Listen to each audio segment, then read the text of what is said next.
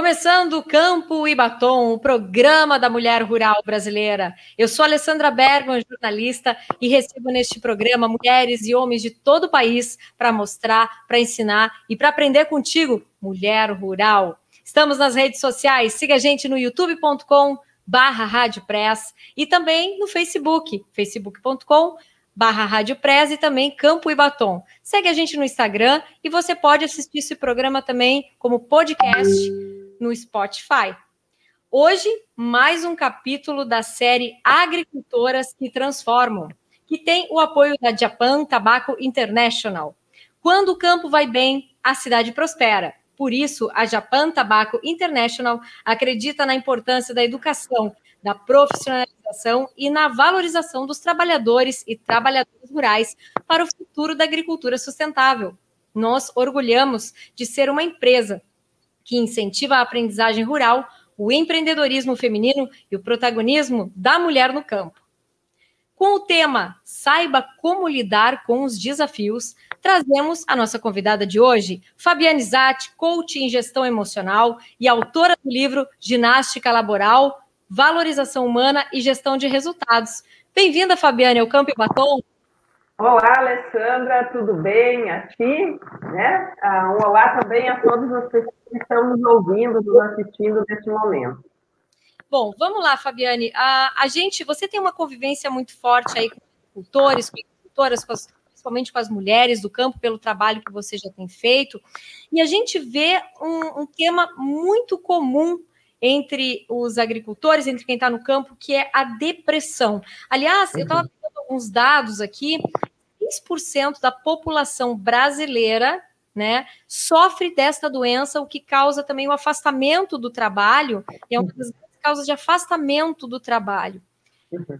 Vocês, o que você atribui hoje a essa doença a, a, a tentar tanto a quem está no campo?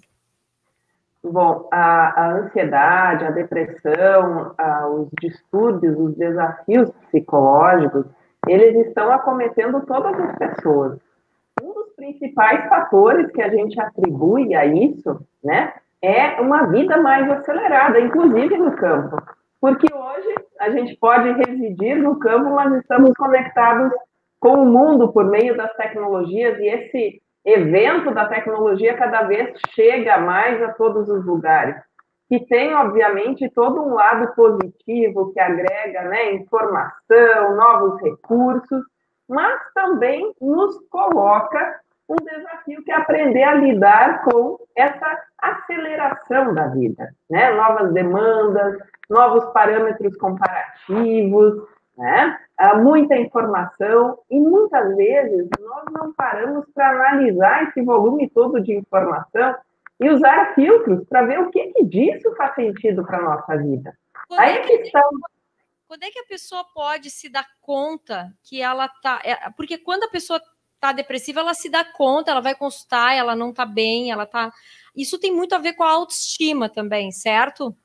Certo. Tem, são vários os fatores que interferem, que contribuem para o desenvolvimento da depressão e também de outros uh, desafios psicológicos, né?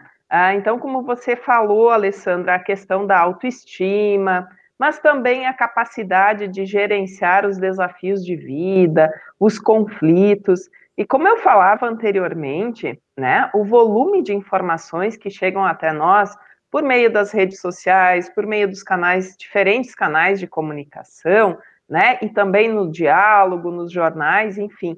É preciso ter um filtro, porque ele começa a criar uma demanda, uma necessidade, ou uma tensão, né? Um medo, um receio. E se nós não exercermos né, a análise crítica para ver o que disso que estamos ouvindo faz parte da nossa vida, interfere diretamente no nosso contexto. Uma coisa é nos mantermos atualizados, informados, e a outra coisa é trazermos isso para uma angústia diária, muitas vezes, né? Relacionado até a própria pandemia que a gente está vivendo, aos receios, aos medos, e às vezes eu não acompanho tudo isso, eu me sinto ah, com dificuldade de acompanhar isso e começo a criar algumas traves, alguns mecanismos de bloqueio, me sentir inferiorizada ou achar que para para me realizar, para ser feliz, eu tenho que atender a determinadas expectativas.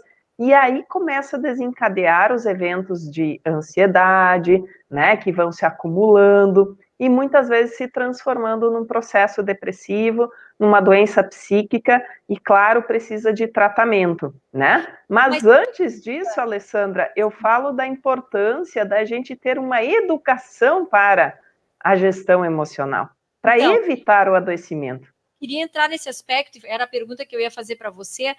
As uhum. mulheres foram educadas para. Nós fomos educados para fazer cálculos, nós somos educados para competir no mercado, nas escolas, nós somos educados para uh, ter boas notas, né? Uhum. Mas não fomos educados para viver, para conviver com outras pessoas, uhum. certo? E eu acho que a mulher sempre foi mais cobrada por isso. Você pode me corrigir. A mulher sempre foi mais cobrada, tipo, não faz isso, isso é, isso é, isso é modos de moleque, né? Uhum. Sempre houve uma cobrança diferenciada para a mulher e essa carga, com certeza, ela traz para a vida adulta, né? Como que você acha que a gente pode, digamos, suavizar, deixar mais leve essa situação e viver uhum. de uma forma mais leve? Primeiro que eu quero enfatizar que sempre o contexto no qual a gente está inserido, tá? O local onde a gente nasceu, a família que a gente cresceu, né? A, o mapa mental das pessoas com quem a gente convive, né? E você falava anteriormente, Alessandra, que nós fomos educados, nós fomos ensinados a aprender matemática, português, né, as diferentes disciplinas, né, trabalhadas na escola, os cursos que a gente fez, mas nós ainda não temos uma cultura de educação emocional. Então, a, a aprender a lidar com a emoção é algo que se dá na convivência e no dia a dia, na sua grande maioria, né? E aí, muitas vezes, a própria limitação, os paradigmas de achar isso é coisa de menina, isso é coisa de menino, isso pode, isso não pode, né? É replicado na fala, nas orientações e começa a criar as crenças, e muitas vezes crenças limitantes. E aí a gente cresce muitas vezes achando que é inadequado seguir a nossa própria natureza, o nosso próprio instinto, se conectar com a nossa verdadeira identidade, né? Com o que a gente acredita, com os valores, que é o que na essência determina quem nós somos. E aí está a riqueza, né, Alessandra, da, da diversidade, da pluralidade. E aí a gente cresce se moldando ao que esperam de nós. Abafar esses sentimentos todos causa, então, o processo de depressão. A autoestima também é um valor muito importante uh, na vida das pessoas e principalmente um dos fatores que, se ela está abalada, causa depressão também, uh, Fabiane? Sem dúvida, nós começamos com o amor próprio, né? Que é algo que a gente fala, que a gente conhece o termo, mas que ainda é um grande desafio encontrar esse tal amor próprio, né? É quase que um exercício diário. E quando a gente se conecta com isso, a autoestima é uma consequência. Quando eu aprendo a me amar, eu também aprendo a me respeitar e não tolero mais, né? Me sabotar, permitir que os outros me sabotem também, porque eu tenho, pela clareza, argumentos para me posicionar. Não precisa brigar com o mundo, não é isso, né? Mas se posicionar, dizer, será que precisa ser assim? Olha, geralmente isso não acontece dessa forma, mas será que não pode ser bom? Então, o benefício da dúvida é algo muito rico.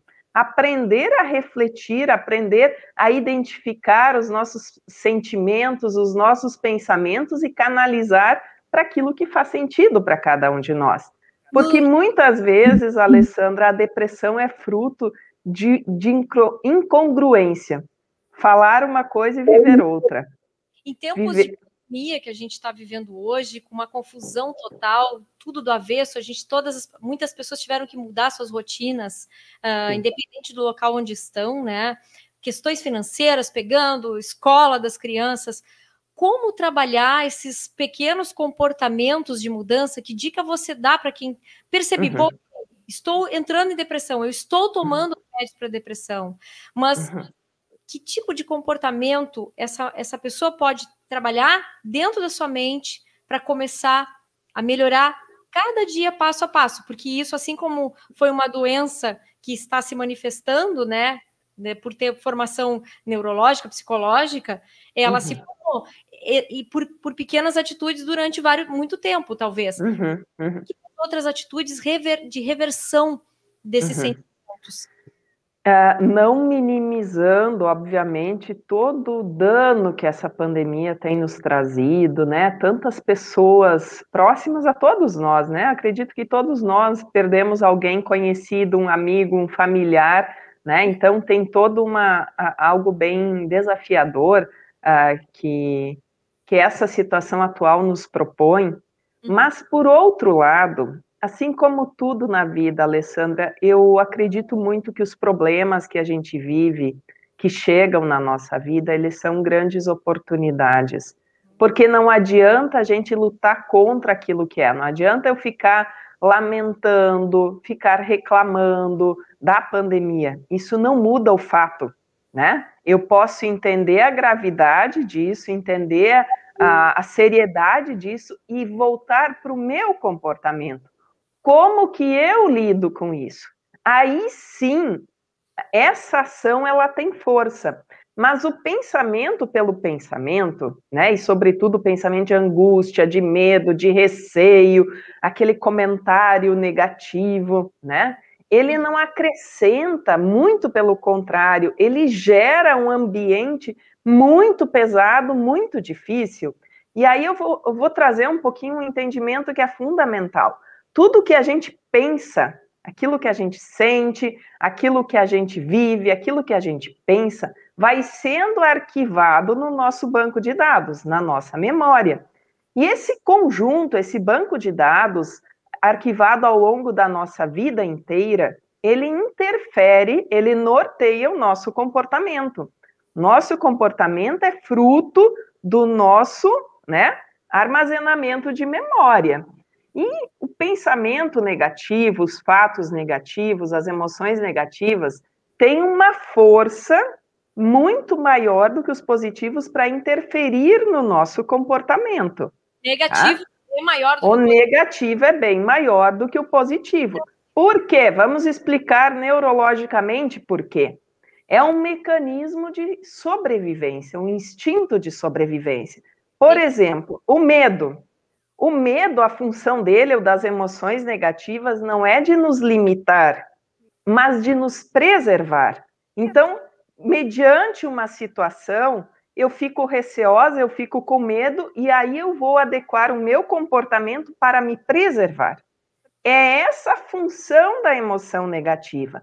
Mas ao não ter esta consciência, a gente fica orbitando em torno do medo eh, ou das emoções negativas e ao invés de nos preservar, pode nos limitar, nos paralisar, né, nos engessar. Então, hum. esse é o ponto principal. Mas voltando à sua questão, Alessandra, como que no dia a dia eu posso usar esse entendimento para melhorar a minha vida?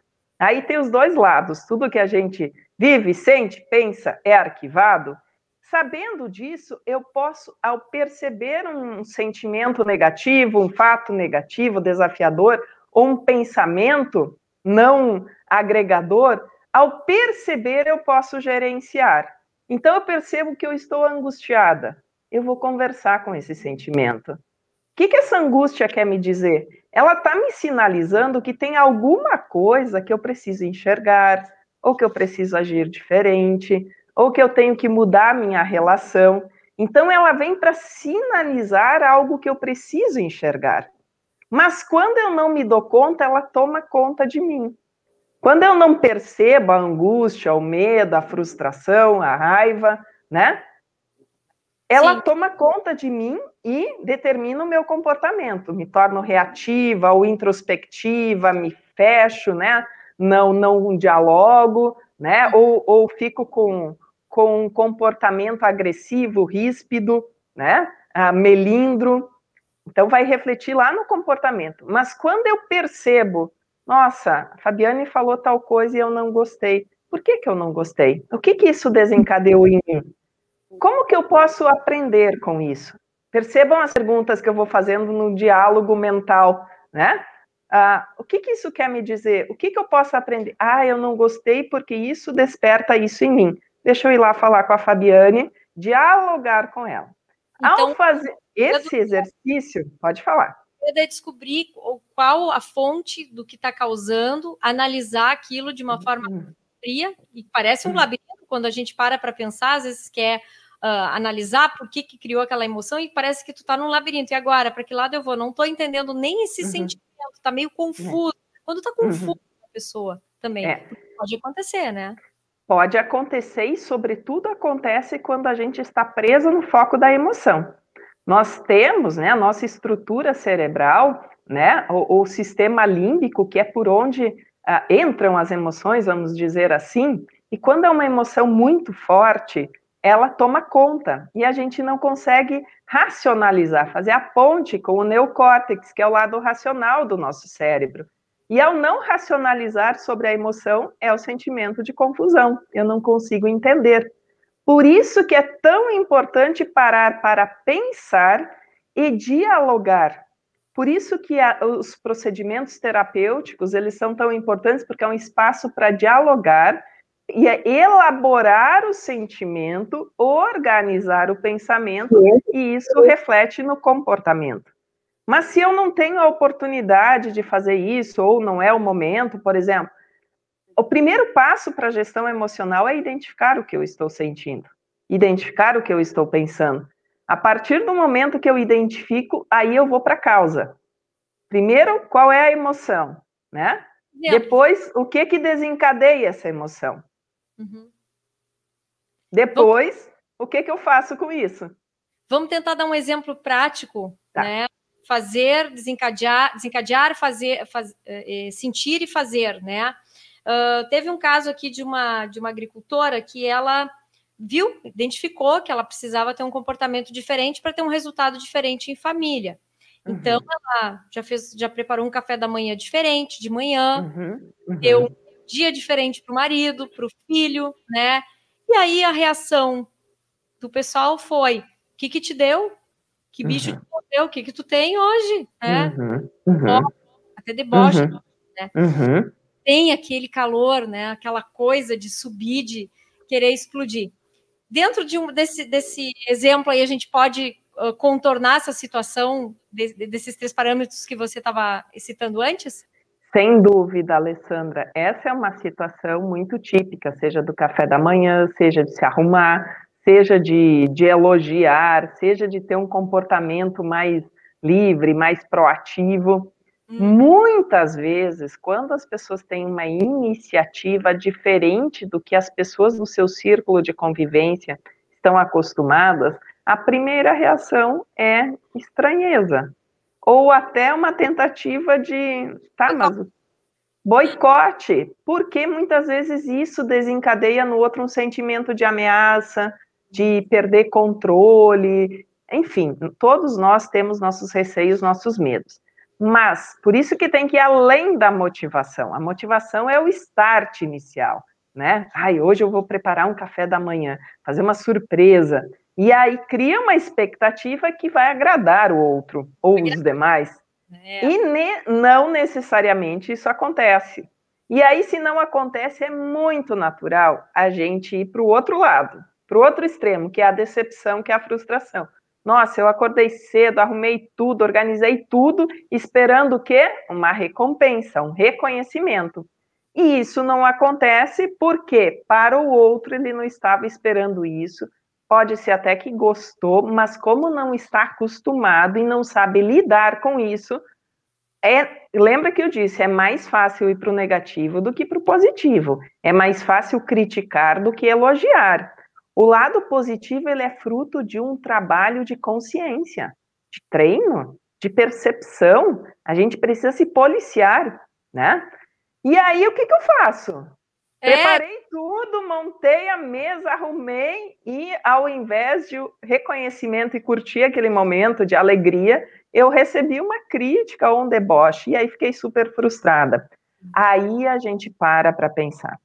É claro que mexe com a gente. E a primeira atitude é se fechar, então eu tiro tudo, então eu guardo tudo, não faço mais. Só que isso é Só que isso não muda. Aí a gente volta para um padrão anterior, né? Por qual isso que é tão importante. Qual seria, qual seria o comportamento então. adequado então, para subir de degrau? Então, a primeira coisa, quando eu percebi que eu fiquei chateada, que eu fiquei frustrada, não falar sobre o efeito da raiva, sobre o efeito da emoção negativa. Porque a chance de falar coisas que depois eu vou me arrepender de coisas que não vão agregar, pelo contrário, vão gerar uma animosidade, vão gerar uma dificuldade, são grandes. Então, a primeira dica é o silêncio. Né? O silêncio é o quê?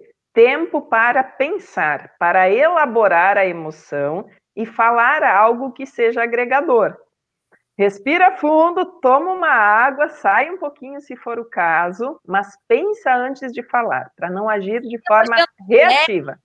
Segue elogiando a geleia, o queijo que está na mesa, que foi muito bom, que foi... segue com proposições positividade.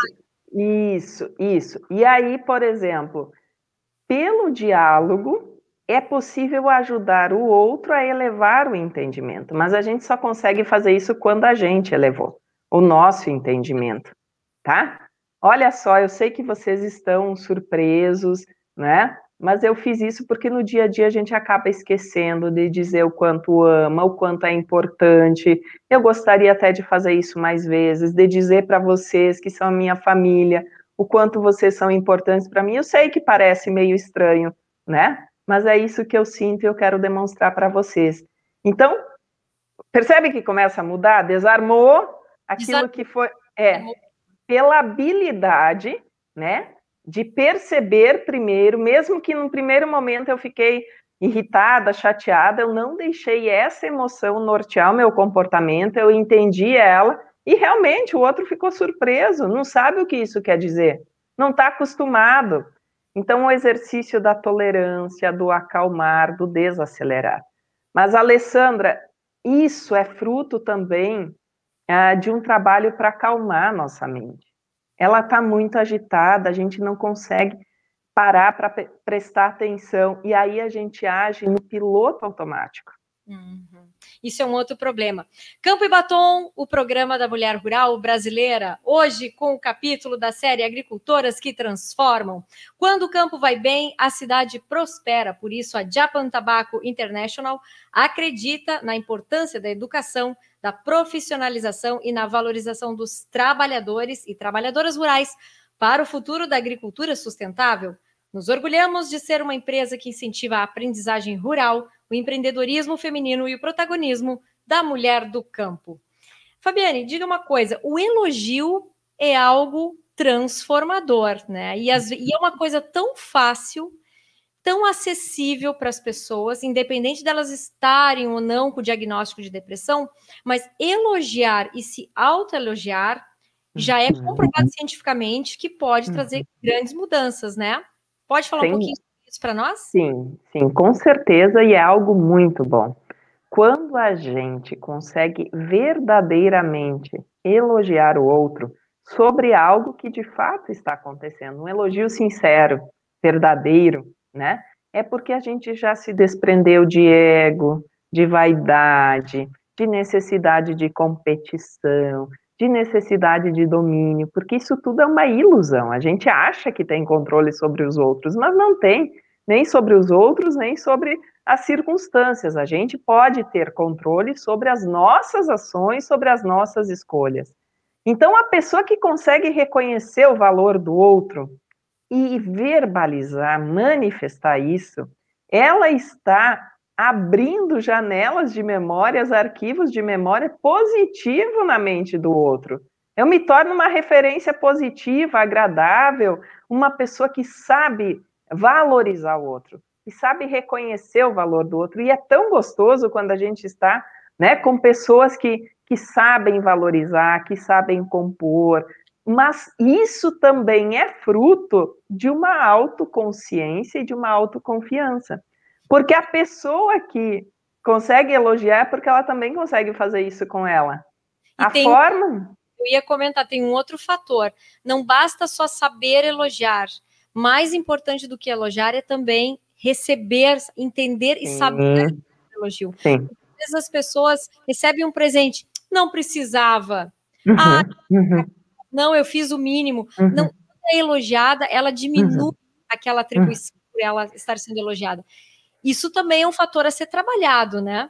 Sim, porque por mais que seja uma coisa que parece que é tão boa de receber, e ela de fato é muito boa, né? Porém, nós não temos, nem sempre temos o merecimento bem desenvolvido, né? A gente está mais acostumado a sofrer, a enfrentar, a batalhar, do que a receber as coisas ah, de uma forma mais leve, mais fluida, né? Então, quando recebe um elogio, agradeça. Nossa, nem esperava, muito obrigada, você me surpreendeu. Assim como a gratidão, a gratidão em relação à vida, em relação às coisas boas que a gente tem, olhar no espelho e gostar daquilo que vê. Não, não colocar um nível de exigência inatingível, né? Sermos gratos pela nossa vida, né? Pela nossa saúde, ah, pelas nossas competências, habilidades, inteligência, capacidade de aprender, capacidade de se relacionar, pelas pessoas que nós temos na nossa vida, por todas as conquistas. Aí a gente vai criando uma seara positiva na nossa mente e percebo um, um, sentimento, uma lembrança negativa, volto nele e ressignifico. O que, que é ressignificar, Alessandra? É entender um fato que já aconteceu com o entendimento de agora. Então, de repente, lá no passado aconteceu alguma coisa que gerou uma, um bloqueio, uma resistência, um receio, e toda vez que eu lembro daquilo, eu volto naquele sentimento, naquela sensação. Mas se hoje eu parar para pensar, nossa, mas o que de bom aquela situação difícil me trouxe? Afinal de contas, se eu estou aqui é porque eu fui mais forte, né? Quem me ajudou naquele momento? O que eu aprendi com aquela situação desafiadora? Aí a gente começa a abrir arquivos em volta, em torno de um fato negativo, abrir arquivos positivos, que é o entendimento, que é o aprendizado, que é o que isso me fortaleceu, e a gente começa a reverter de um fato negativo reverter ele para um aprendizado positivo. Ou seja, tentar entender sempre o lado positivo das sim, coisas, sim. mesmo que tenha sido num momento de extrema infelicidade sim. ou causado um, um, um sentimento ruim, tentar procurar ver qual foi o lado sempre positivo é uma forma de cura, certo? É uma forma de cura, né? E é uma forma de elevar ou dar um bom entendimento àquele fato mesmo que tenha sido uma infelicidade, ficar orbitando ou se culpando ou culpando outras pessoas não vai mudar aquela situação. E aí eu continuo refém dela. Mas se eu trago para agora e entendo como que eu posso usar aquele fato para ser melhor hoje, para fazer diferente hoje, né? Para agir com mais cautela, com mais assertividade, com mais cuidado no agora, mesmo que seja um fato negativo, o que eu extraí dele foi positivo. E uhum. isso é muito forte. Muito bem. Agora, para finalizar, Fabiane, queria que você desse aquela dica, aquele tom de coragem para quem quer causar essa mudança, quem está sentindo tudo isso que a gente falou agora nesse programa, que está com esse sentimento guardado, que pode, está vendo que pode fazer diferente, mas está sem coragem. Qual é o uhum. primeiro uhum. passo? Primeira coisa, quando acorda, agradeça. Agradeça por acordar, por estar vivo. Quando a gente vai para a essência, quando a gente aprende a ser feliz com esses pequenos detalhes, a gente potencializa a nossa capacidade de ser feliz. Porque quando a gente precisa de muito para um pouco de felicidade, né? A gente está semeando muita frustração na nossa vida. Acontece qualquer fato ao longo do dia, para para pensar sobre ele. Dialoga com esse sentimento, extrai o aprendizado, o que, que eu preciso enxergar, como que eu posso lidar, o que, que eu não estou vendo, porque nesse momento a gente, pela pergunta, a gente também está acessando os nossos arquivos a nível de inconsciente, né? Que não estão a nível de consciente, mas que interferem no nosso comportamento também. Então, pela pergunta, e aí espera vir a percepção, espera vir os insights, o entendimento, não se coloque como vítima, como refém. Traz para você, traz a sua vida para o seu colo. O que, que eu posso fazer? porque não tem o controle sobre o outro. E para fechar, ao findar de cada dia, pensar por que, que valeu a pena viver o dia de hoje?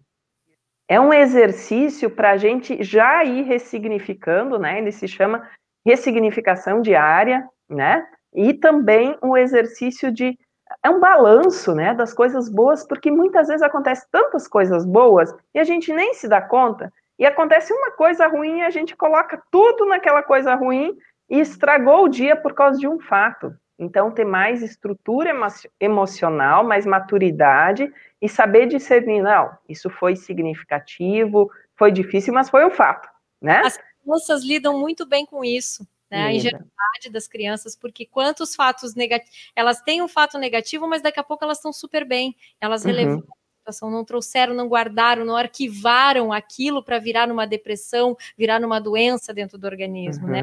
uhum. né? Uhum. Porque a criança está muito orientada para o lúdico, né? Claro. Para brincadeira, é, isso é alegre, é feliz. Então, logo ela vai para esse positivo.